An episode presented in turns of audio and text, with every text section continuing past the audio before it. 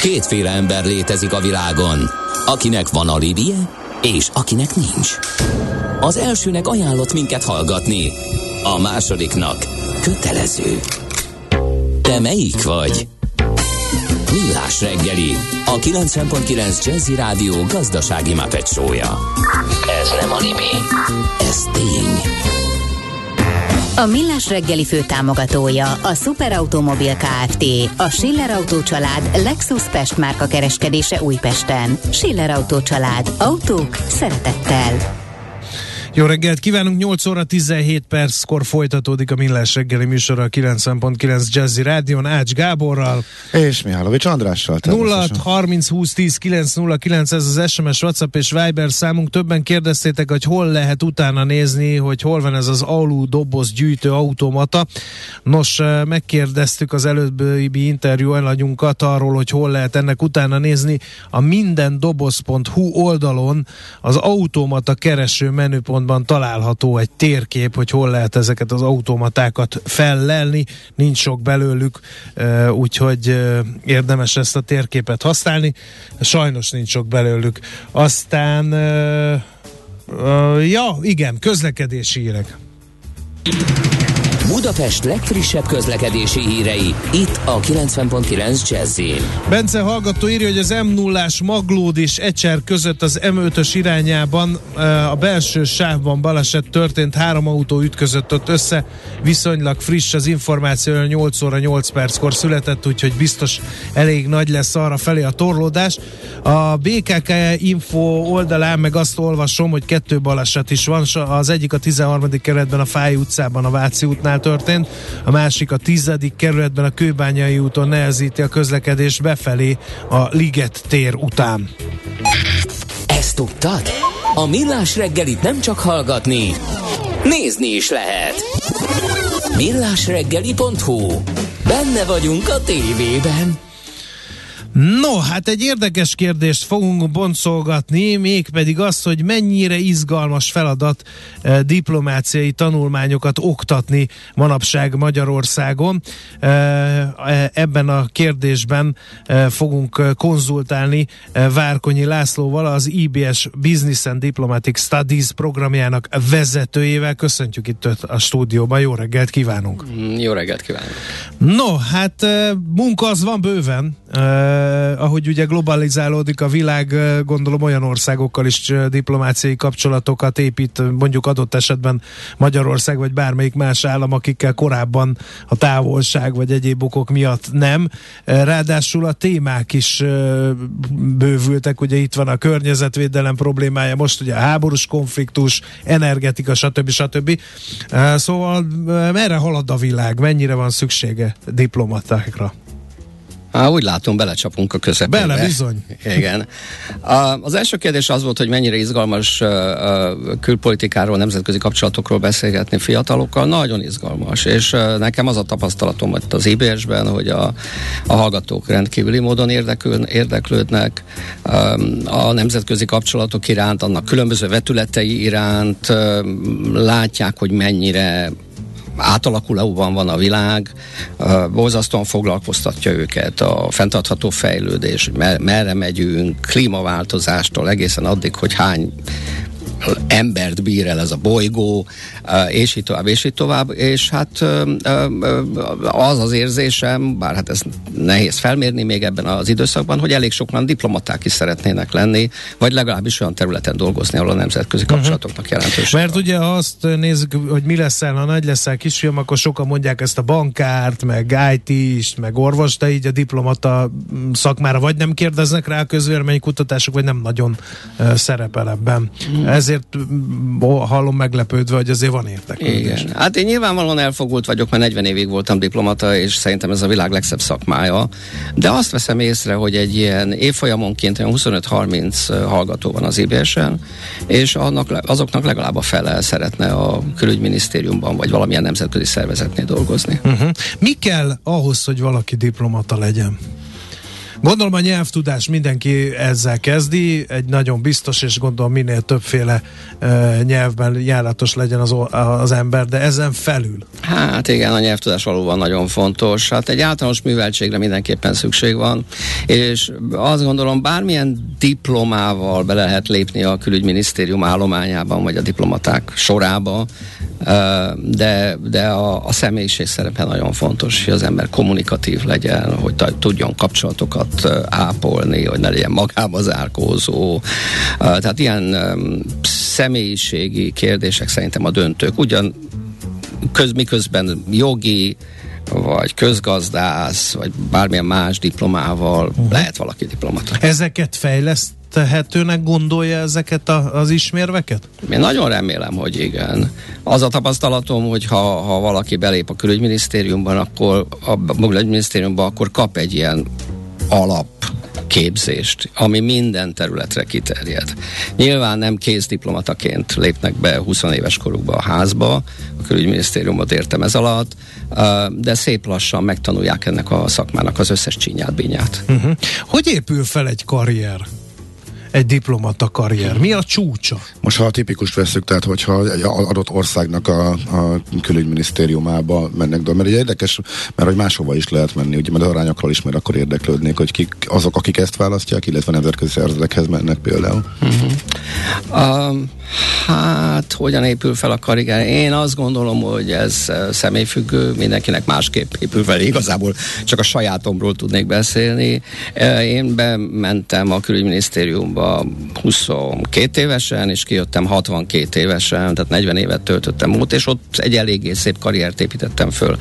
Van, mert hogy ezt, ezt hát hivatásnak hivatásnak gondoltam, ami több azért, mint egy egyszerű karrier. Van, aki kevesebb időt tölt ott, nem feltétlenül csak hivatásnak gondolja, hanem, hanem hát szeretne néhány évet külföldön dolgozni, tehát nem feltétlenül vágyik arra, hogy ez a, a, ez a karrier felépüljön sok-sok év vagy évtized alatt. De hát mindenképpen valaki kezdő, aztán megismerkedik a külügyminisztérium belső életével, aztán kikerül külföldre, akkor egy nagykövetségen. Először egy kevésbé jelentős országba, vagy, vagy itt is? Nem feltétlenül, uh-huh. ez, ez igazából érdeklődéstől, nyelvtudástól, éppen akkor a, mely jelenő státusz, üresség, amit be kell uh-huh. tölteni, függ. Én Indiában kezdtem, az Egyesült Királyságban folytattam, aztán visszamentem Indiába, később Malajziában voltam, elég esetleges. Uh-huh. A karrierdiplomatáknak mi a csúcs? Mert nyilván a miniszteri pozíció az politikai dolog, az már egy másik vonal. Talán nagyköveti poszt is politikai kinevezés? Vagy, a, vagy az még a karrierdiplomaták számára elérhető? Vagy ez hogy, hogyan működik? Uh, Ugye a, a, a normális körülmények között a, a, külügy, a, a csúcsa a karriernek az a közigazgatási államtitkár, uh-huh. amelyik még ugye tisztviselő, bürokrata, ő felette már politikusok dolgoznak, akár államtitkárként, vagy hát miniszterként, miniszterhelyettesként. A, a nagyköveti kinevezések azok lehetnek karrierkinevezések, és lehetnek politikai kinevezések. Vannak olyan országok, ilyen például Olaszország, vagy egy példát említsek, ahol nem lehet politikai kinevezett a nagykövet, de számos országban, Magyarországtól az Egyesült Államokig nagy széles a skála. Hát ugye mindig hallhatjuk a találgatás az, Ameri- az Egyesült Államok Magyarországi nagykövetéről, és ugye az elmúlt években, hogy akkor éppen ki volt a regnáló elnök, és milyen viszonyban volt vele a magyar országra delegált amerikai nagykövet általában. Majdnem az volt a benyomás a magyar újságolvasóknak, hogy az jutalomból mm. jött ide, és, és nem karrier van, lének lépcsője. Van ebben sok is a igazság. Nem véletlenül említettem az Egyesült Államokat, mert ott elég elterjedt a politikai kinevezés, de rögtön hozzáteszem, hogy egy-egy amerikai nagykövetségen dolgozik száz ember, és azokból 99 szak, szakmabeli karrierdiplomata, uh-huh. és sokat tudnák segíteni az amúgy politikai kinevezett nagykövetet. Uh-huh. Uh, mennyire hordja uh, egy, egy külügyminisztérium épületébe belépő ke- pályakezdő a a zsebébe a marsalbotot. Tehát mennyire e, múlik a, a saját rátermettségén, vagy mennyire kell hozzá szerencse, kapcsolatrendszer, etc. etc. Hát vissza... Mert ez is így elterjedt, hogyha jóba vagy valakivel, akkor jó állást kapsz a diplomáciában. Mm-hmm. Hát visszakérdezek, ez más helyeken nem így van. De, ezért kérdezem, igen. Igen, azt gondolom, hogy ez, ez a külügyminisztérium ugyanúgy létező lehetőség, mint, mint, mint sok más munkahelyen. Uh-huh. Visszatérve a képzésre, uh, hogyan zajlik uh, adott esetben az IBS-en a diplomata képzés? Milyen tárgyak vannak? Mit kell tanulni? Uh, mennyi időt kell erre rászállni az iskola falain kívül? Mert hogyha, ahogy fogalmazott, ön is hivatásként éli meg, akkor nem hiszem, hogy diplomát, diplomatának felett készülni a kötelező tárgyak abszolválásával. Illetve hogyan változott ez az elmúlt években, miket mm. hozott az új világ? Mm. Hát a Ugye azt mindenképpen szeretném leszögezni, hogy, a, hogy az IBS-en nem diplomatákat képezünk, uh-huh. hanem olyan embereket képezünk, akik értenek a nemzetközi kapcsolatokhoz. Aztán uh-huh. majd eldöntik, hogy diplomaták akarnak lenni, vagy máshol akarnak dolgozni. És ez lehet valamilyen civil szervezet, nemzetközi szervezet, multi multivállalat, uh-huh. vagy éppen a külügyminisztérium, vagy az ENSZ, és sorolhatnám a végtelenségig. Uh, uh, két éve, vagy az IBS ez három éves iskola, és az, az első év az egy általános oktatást ad, és a második évtől vannak szakok, és az egyik ilyen szak az a diplomácia, ahova durván mondom évente kb. 25-30 hallgató jelentkezik. A tantárgyak elég széles skálán mozognak, a nemzetközi biztonságtól a fenntartható fejlődésen keresztül a diplomáciai protokollig, úgyhogy sok mindenről kapnak képzést a hallgatók, és azt gondolom, hogy mire végeznek, addigra úgy el tudnak igazodni a világban. Gyakorlati ö, képzés valahova be tudnak pillantani, hogy hogy működik ez a gyakorlatban, az része a képzésnek? Ö, igyekszünk ezt biztosítani, nem mindig sikerül, meghívunk előadókat, akik mint volt diplomaták, volt nagykövetek, látogatást szervezünk nemzetközi szervezetekhez, itt Budapesten például a FAO-hoz ment ez egyik csoport éppen néhány héttel ezelőtt, tehát ide a külügyminisztériumba is szerveztünk már látogatást. Ilyen módon igen. Azon kívül van a, a két éves képzésen belül egy fél év, ami egy kázi ilyen gyakorlati év, amikor bárhova elhelyezkedhet gyakornokként a hallgató, és ez lehet nemzetközi szervezet, lehet egy másik egyetem, egy, sok, akár az amerikai nagykövetségre Budapesten bemehet, ha felveszik, és, és ott szerezhetnek tapasztalatot. Uh-huh. Ugye International Business School, ez az IBS-nek a rövidítése. Ez azt jelenti, hogy nem csak magyar diákok vannak hogy lehet így, vagy mennyire más így oktatni, mint mondjuk egy vegytisztán magyar nebulokkal dolgozó felsőoktatási intézményben? Hát én azt gondolom, ez a legjobb része az IBS-nek. Tehát itt nem tudom megmondani a számot, de ilyen 70-80 országban, de lehet, hogy 100 vannak hallgatók a különböző évfolyamokon, és ez rengeteg segítséget ad nekem személyesen is, hogyha protokollt tanítok, akkor ugye nem lehet azt arra leegyszerűsíteni, hogy az emberek úgy üdvözlik egymást, hogy kezet fognak. Mert Indiában nem kezet fognak, Jap- Japánban megint csak nem, az arab világban hátba veregetik egymást, és így tovább, tehát tudnék sok-sok példát mondani, és itt vannak a srácok, elnézést, hogy így nevezem a hallgatókat, akik ezt hozzák magukkal, ezt Tehát a, nekik ezt a ez pont evidens. Pont evidens, mm. és így aztán lehet tapasztalatokat. A hallgatók, akik oda járnak, ez alatt az egy-két év alatt is megismerkednek azzal, hogy az világ multikulturális, hogy nem csak Európa van, és egyáltalán nem is Európa a világ közepe. Én egyébként hadd mondjam itt el, hogyha ez nem akarok túlságosan hosszan beszélni, de a, ez van egy olyan tantárgyam, ami a külpolitika alapja, és az első, első feladat, amit adok a hallgatóknak, hogy rajzolják le a világ térképét és akkor mind a 25-en, hát ugye nem kartográfusok, hanem föl kell skiccelni a világ térképét, uh-huh. és akkor középen elhelyezik Európát, alatt Afrikát, a papír bal oldalán a két, a Észak- és Dél-Amerikát, jobb oldalán meg Ázsiát, Ausztráliát. Uh-huh. És akkor utána mutatok képeket nekik, hogy hát hogy milyen, milyen egy amerikai egy, térkép. Meg egy ausztrál térkép. Vagy egy ausztrál térkép, vagy egy új-zélandi térkép, egy konkrét szlájdon van arra, hogy új-zélandi térképről, ahol Új-Zéland a van Világ középen, közep. és minden, minden más ö, ö, ugye körülötte. És alig látszik Európa az Hát valahol a végén, igen, ahogy igen. mi gondolunk. A sarokban. Ahogy mi gondolunk. Sarokban, igen. Új-Zélandról, mert mi is azt gondoljuk, hogy az a világ közepe, de ők meg úgy gondolják, mi vagyunk, vagy a világ vége, mi meg úgy gond, mi, ők meg úgy gondolják, mi vagyunk a világ vége. Mennyire változik a tananyag, mennyire kell változni a tananyagnak? Most ugye beszélünk fenntartató fejlődésről, ami azért az elmúlt tíz évben optimista beslések szerint került be. Most éppen e, háborúdul a szomszédba, amire azt gondoltuk, hogy a második világháború után ilyen nagy szabású fegyveres konfliktus, pláne Európában alig ha elképzelhető. Ugye a balkáni háború azért talán ez alól kivétel volt, de, e, de mégis szóval ez a, ez a diplomácia, ez egy ilyen mozgó, nagyon képlékeny dolog. Ez pontosan így van. Az egyik legnehezebb feladat frissíteni a tananyagot, az aktuális dolgokról beszélgetni, vitázni.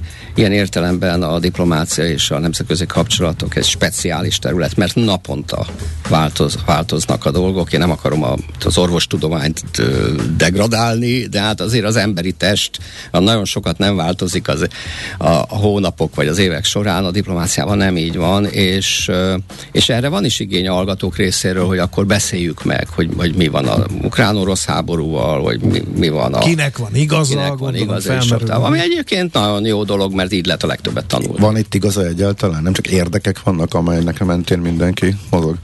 Hát van érdek alapú, meg érték alapú külpolitika. Szerintem uh-huh. mind a kettő létezik párhuzamosan, van, amikor az egyik mert nagyobb hangsúlyjal szerepel. De ezt pont jól látjuk manapság, akár itt a olajembargó kapcsán is. No, ha már eh, diplomáciáról beszélünk, nem engedjük el anélkül, hogy itt az utolsó körben egy eh, kicsit beszélgessünk arról, hogy az önmegítélése szerint merre tart a világ. Vegyünk három gyújtópontot, ugye pont az új-zélandi térképre reflektálva, Európát, eh, Kínát, meg az Egyesült Államokat. Honnan kezdjük?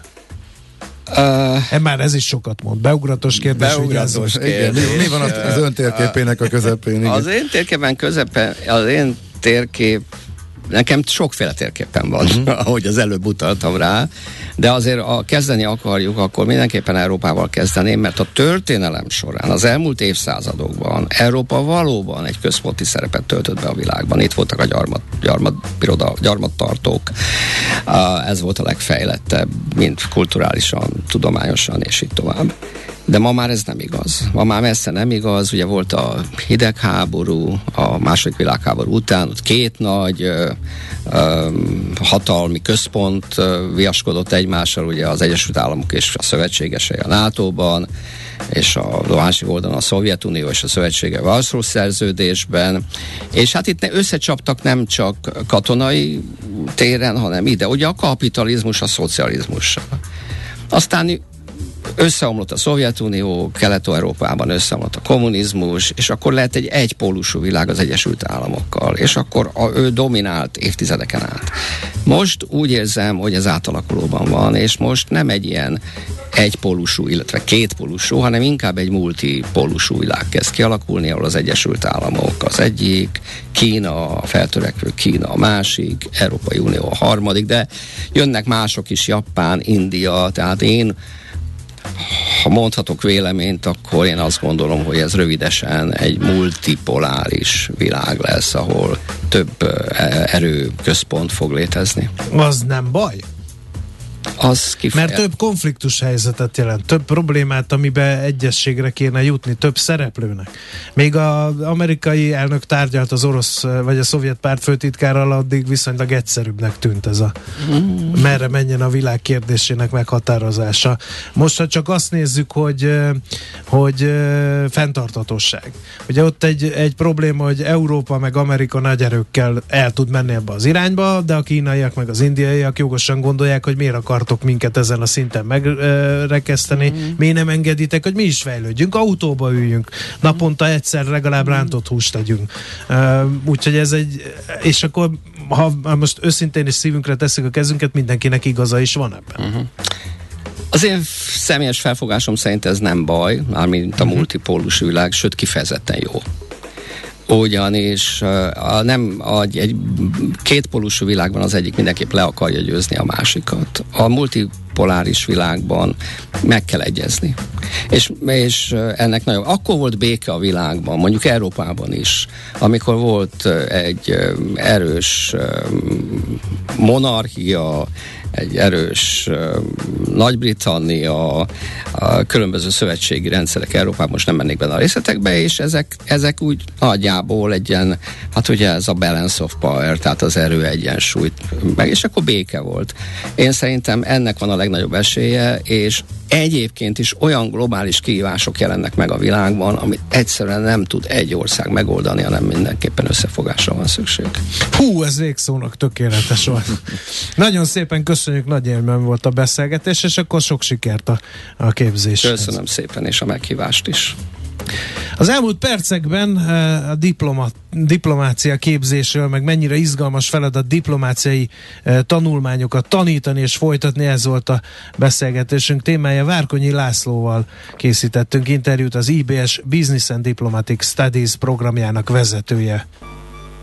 A Millás reggelit nem csak hallgatni, de nézni is lehet. millásreggeli.hu No, hát eh, veretes téma következik, tőkepiaci finanszírozás a fő témakör, de mi van, ha ez zöld kötvényel vagy zöld hitellel csináljuk? Ezt a kérdést fogjuk körbejárni. Vider Gergővel, a KPMG senior menedzserével és Szalai Bordás Gergő ügyvéddel. Jó reggelt kívánunk mindenkinek! Jó reggelt kívánok! Sziasztok, jó reggelt! No, az első kérdés, milyen módon lehet a tőkepiacról forrást bevonni?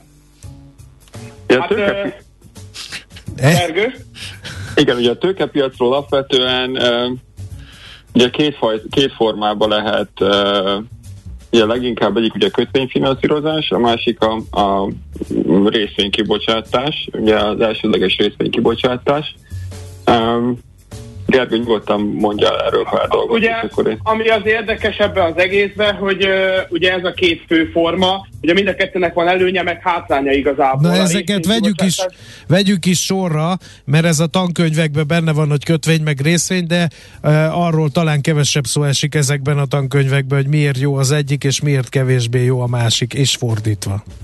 Abszolút. Szóval a részvénykibocsátás, ahogy a Gergő kollégám is említette, ugye ez azért jó, mert hogy igazából úgy kapsz pénzt valakitől, hogy azt nem feltétlenül kell neki majd egyszer visszafizetned, csak hogyha mondjuk esetleg megszünteted a társaságot. Viszont ezért cserébe ugye olyan kontrollt, befolyást engedsz a cégedbe, amit nem biztos, hogy egyébként mondjuk egy kötvénynél vagy egy hitelfelvételnél megtennél. Tehát például szavazhat az igazgatósági üléseken, a közgyűlésen, stb. Uh-huh. A kötvény az abból a szempontból meg egyszerűbb egy kicsit, hogy itt igazából kapsz pénzt, de nem szólnak bele annyira, hogy mit kell csinálnod, viszont ellenben vissza kell majd fizetned egy meghatározott időn belül. Nyilván ezt párhuzamosan is lehet ám alkalmazni, meg attól függ, hogy az ember mit szeretne vele elérni, de így röviden a tőkepiaci finanszírozás alatt ezt a kettő ö, nagyobb uh-huh. kategóriát értjük. A milyen esetben lehet akkor kedvezőbb, ha a tőkepiacról szerzünk pénzt a vállalkozás fejlesztéséhez, vagy egyéb célokra?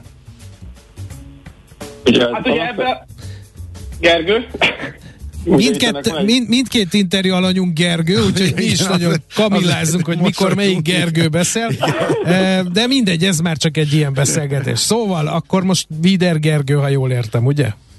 Igen, igen. No.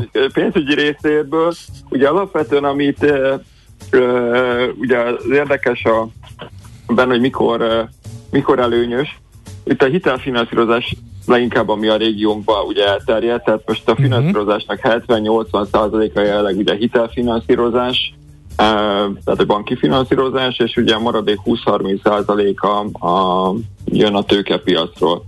Ebben volt egy átrendeződés egyébként az előző pénzügyi válság után, ott akkor ugye főleg Nyugat-Európában lehetett azt megfigyelni, és majd nem tudom mit hoz ugye itt az, az elkövetkező egy-két év, ugye a bankok kezdték leépíteni ugye a, a mérlegüket, csökkentették a leverage-et, ugye ennek folyamán csökkent az a hitelkínálat, amit a bankok nyújtani tudtak. Ugye most is egy picit lehet, hogy hasonló uh, időbe, vagy uh, idők felé tartunk, és akkor ugye a cégek kezdték felfedezni a tőkepiacokat, ugye a tőkepiacon ezek a korlátok nincsenek, ugye a banki tőke megfelelés és társai, és akkor Nyugat-Európában is, tehát a kontinentális Nyugat-Európában, ugye Angliában korábban is jóval népszerűbbek voltak ugye a tőkepiaci finanszírozások, kezdett terjedni azt, hogy több kötvénykibocsátás, több részvénykibocsátás jött. Uh, ugye a régiónkban ez még kevésbé csatornázódott be, de vannak országok, akik előrébb tartanak. Ugye a Lengyelországban például a tőkepiac, az, ugye a tőzsde, a tőkepiac az egész kiterjedt, és Magyarországon is volt több program, ugye a Magyar Nemzeti Banknak például az NKP programja, ami próbált segíteni abba, hogy egyre több kibocsátás tudjon megtörténni, ugye ott a kötvényfinanszírozás tekintetében. Van egy érdekes kutatás egyébként, hogy mi az, ami leginkább hátráltatja a tőkepiacra menetelt, és Magyarországon messze-messze a legtöbb válasz azt kapta, hogy túl kevés eszköz van a piacon, ezért kevés a befektető, ebbe próbált beavatkozni az MNB, mert ugye ez egy 22-es csapdája, mert kevés a befektető, kevesen lépnek a piacra, de ugye ezért kevés a befektető, és viszont, hogyha megpróbáljuk egy kicsit segíteni, hogy minél többen menjenek a piacra, akkor ugye tudjuk bővíteni az érdeklődést a magyar tőkepiac irányába. Uh-huh. Másik Gergőnek van-e hozzáfűzni valója, miről rápattanánk a zöld finanszírozásra?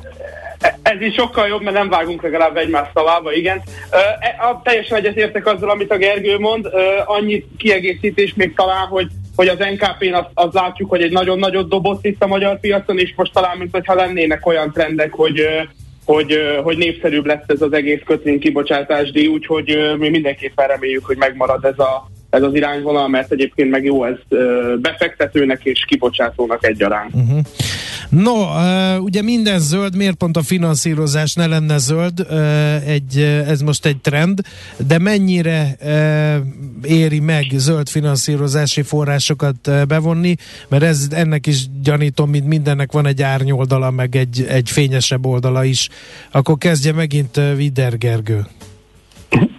Igen, ugye a zöld finanszírozásnak előnyei, eh, akkor kezdem azzal, hogy mik, mik lehetnek az előnyei. Ugye a leginkább, amit szoktak mondani előnynek, hogy bővítjük a befektetői kört, és egy olyan befektetői kört hozunk be, aki stabilabb. Tehát ugye itt az alatt értem azt, hogy egyre több olyan szereplő befektető van a piacon, aki kifejezetten ilyen típusú eh, ESG, zöld, fenntartható befektetéseket keres. Jelen pillanatban az elérhető befektetések köre még relatíve alacsony. Ezért mi ki tudunk, mint kibocsátók tűnni ebből a környezetből, hogyha ugye kéne, hogyha mi így működünk, ilyen kötvényt bocsátunk ki, tehát egy stabilabb, szélesebb befektetői költ el tudunk kérni, ez volt egyébként a magyar állam célja is a zöld kötvény kibocsátásokkal, de a piacon is ez az egyik nagy előny. A másik, amit e, szoktunk látni, ez a greeniumnak hívott, előny, hogy gyakorlatilag valamivel olcsóbban tudjuk finanszírozni, mert ezek a befektetők azt gondolják, hogy vagy kisebb a kockázatunk, vagy akár más társadalmi felelősségvállalási elvek miatt ők hajlandók kisebb költséggel finanszírozni. Tehát, hogy ezek a legfontosabb előnyök, most hátrányban ugye azért látni kell, hogy de én azt gondolom, hogy hosszú távon ez is előny lesz, hogy fontos figyelni a működésünkre. Tehát akkor tudunk zöldek lenni, hogyha jó zöld keretrendszerünk vannak, jó kontrolljaink vannak, vannak adataink, amit ugye a befektetők felé transzparensen tudunk bemutatni. Nyilván az, aki mostan lennek neki, az feladattal jár, tehát hogy ebben vannak azért buktatók, már nem jól csináljuk, akkor nem, ugye nyilván több, erő, több erőfeszítés lesz, hogy megfeleljünk a befektetői elvárásoknak. Uh-huh. Oké, okay. uh, van-e ehhez hozzáfűzni valója Szalai Bordás Gergőnek? Igen. Amit még, amit még hozzátennék ehhez, hogy ez persze van ennek egy olyan része is, hogy hogy nyilván ez ilyen közös kötelezettség, védjük meg a jövőt, meg, ö, meg ilyenek, ami nagyon fontos, de hogy, hogy egy kicsit az opportunistább részéhez is tudjunk szólni ezzel az egésszel.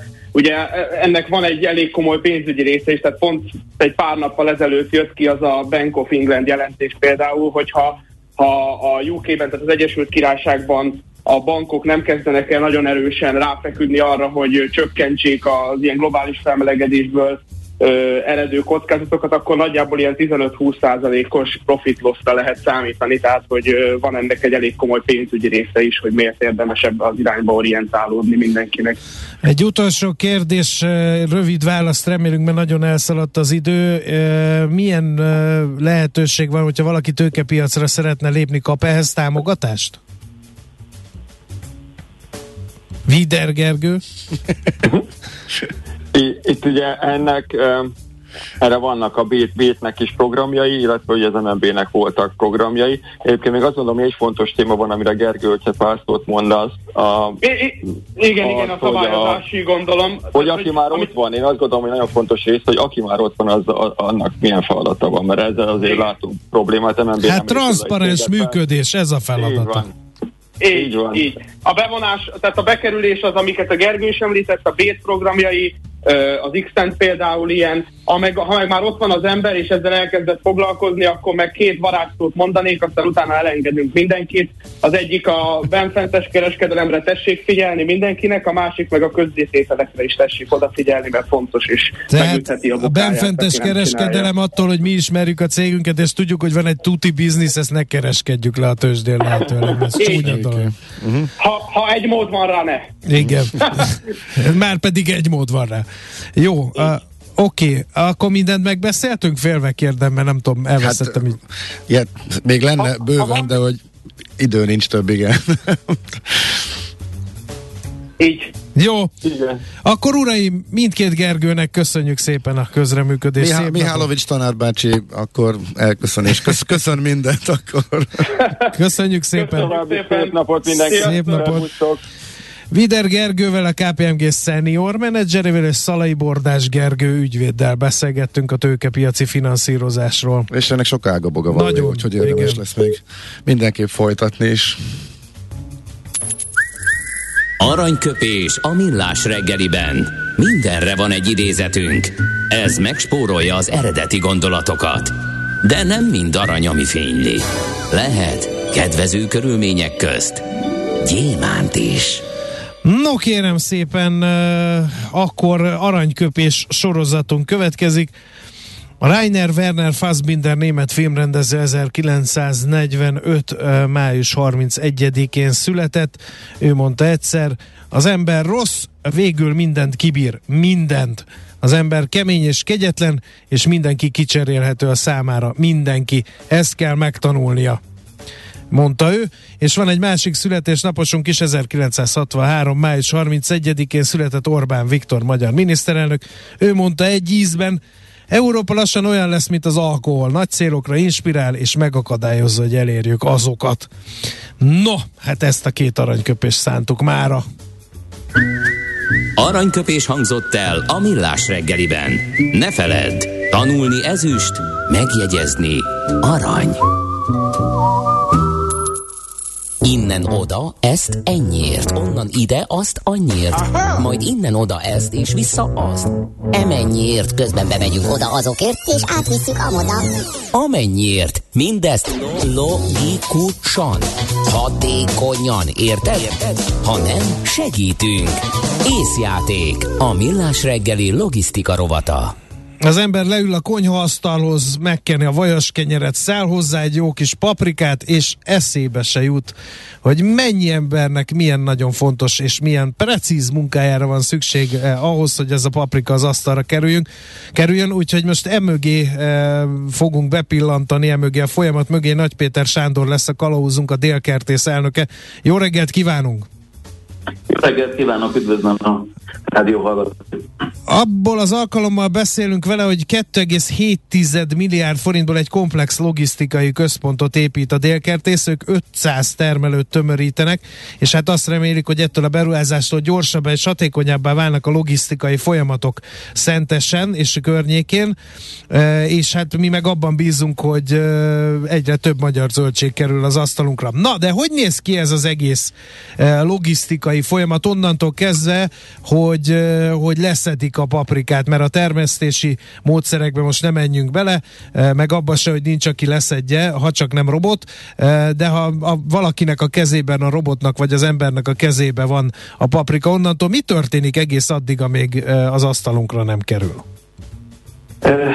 igen, köszönöm szépen. Valóban, tehát eljutottunk odáig, hogy sikerült megszedni a mondjuk paprikát, és behozza hozzánk a tag, a mindegy 350 családról beszélünk, behozza ide. Van, aki egyébként már válogatva hozza, de mhm. van, aki még itt a válogatást meg kell oldania, amit biztosít a tészünk klimatizált körülmények között. Vannak kisebb termelők, nyilván nincs meg a megfelelő válogató helyisége, és nincs meg a megfelelő gépe se, hogy ezt elvégezze, és itt rendelkezésre bocsátjuk.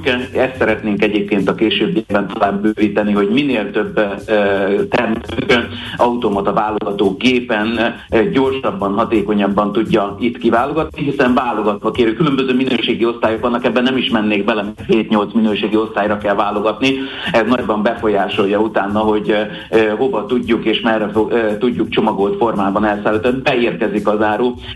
A legjobb az, hogyha 24 után belül a áru logisztikai központjába kerül, és onnan majd kiszorítozásra a vedők részére. Nyilvánvaló ez nem ilyen egyszerű egy mezőgazdasági Bizony. különösen a kertészet, mert szeretnék tudni, hogyha valamikor egy kicsit borul, akkor egy kicsit kevesebb be tudunk szedni, ha, ha jobban, kicsit jobban. Most csak leegyszerűsítettem a dolgot, de Nyugodtan. időjárási viszonyok nagyban befolyásolják egyébként az egyes szedési, és a szedési hullámokat. Nyilván, hogyha több van, akkor egy picit azért tolódhat a rendelésekben a itteni nálunk a készlet, de alapvetően beérkezik, és a rendeléseknek megfelelően különböző csomagolási szortimentekben, attól függően, hogy az áruházban csomagolási szortimentet tesz, és az elsősorban a fogyasztói igényekre van megalapozva, történik a csomagolás. Tehát ha a paprikákat nézzük, jelentős része 60-70 százalék a csomagolt formában kerül a pultokra, és ezeket nyilván megérkezik a, az áru, a termelők kiválogatták, átvesszük, betesszük a hűtőt, utána a csomagoló, üzembe visszük, a csomagolóban pedig 50 és 55 fajta csomagolási szortimentben is képesek vagyunk különböző csomagolási egységekre kicsomagolni ezeket a termékeket. Úgy kell elképzelni ez a három darabos, a legész emelt a másfél kilós kiszerelésig.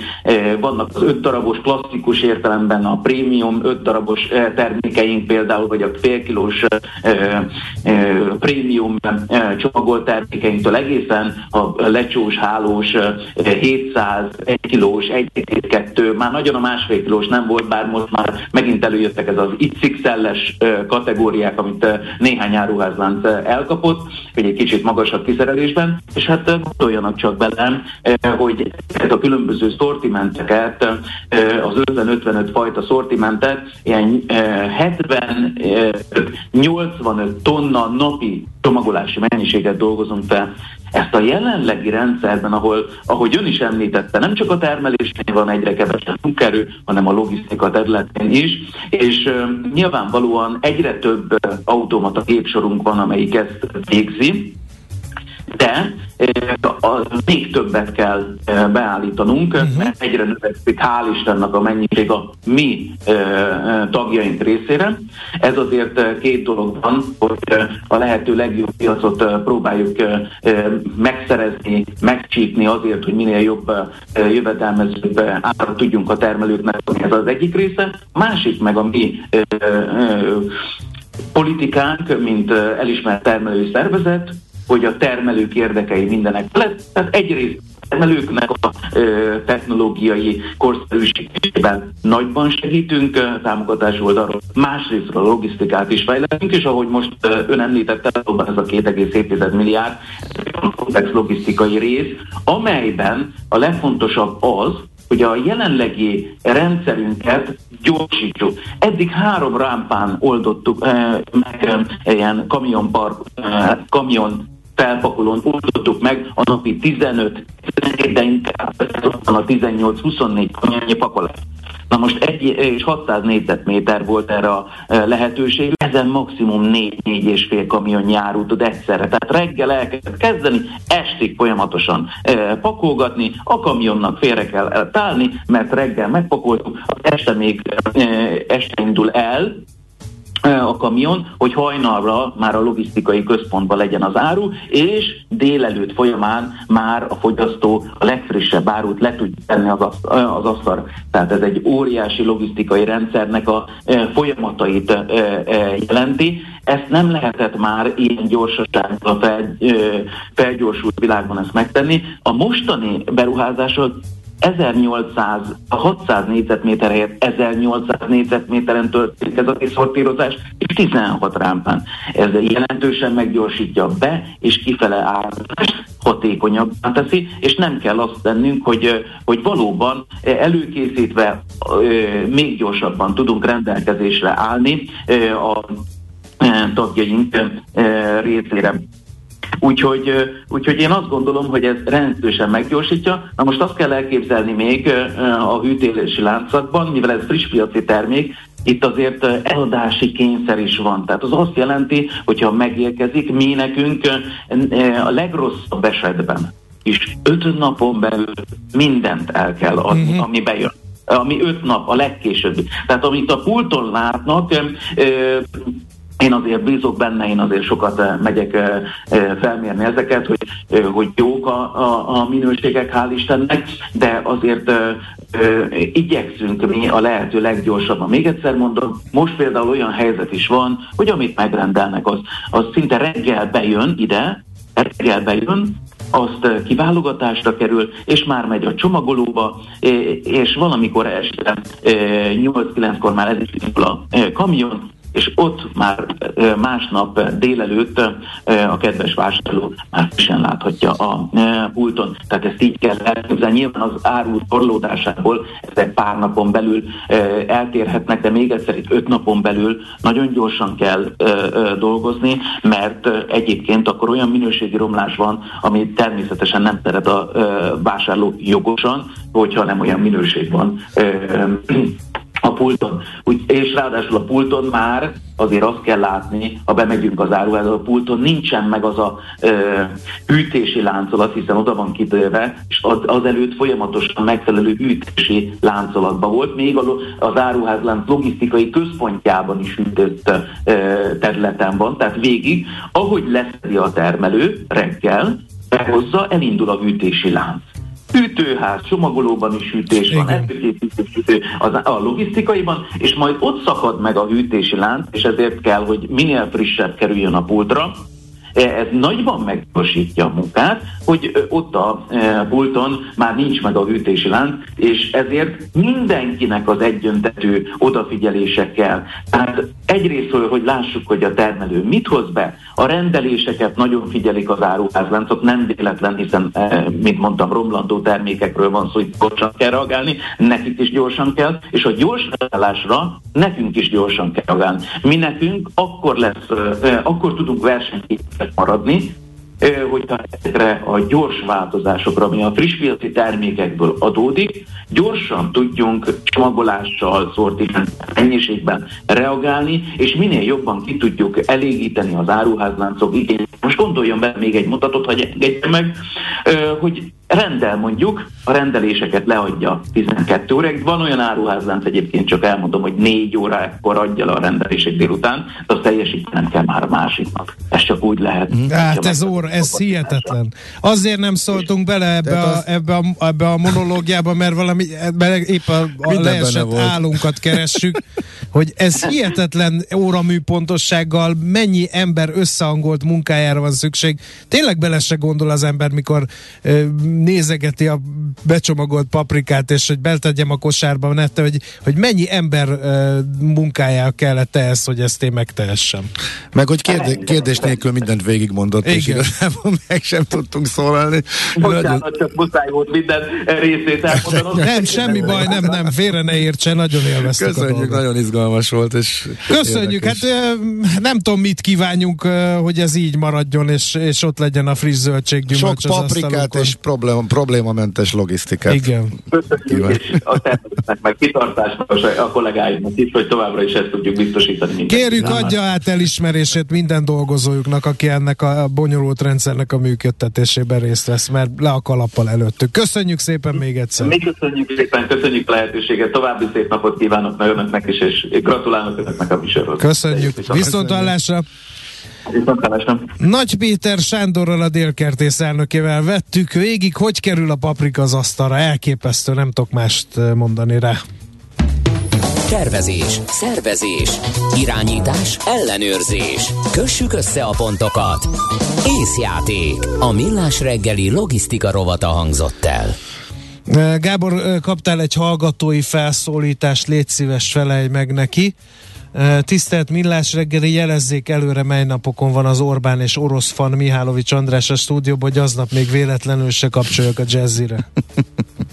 hát igen. Hát a mai, a mai, de figyelj, hát a mai műsorban kibújt a szög a zsákból. Úgyhogy igen, ez elég látványos volt. Andráskám.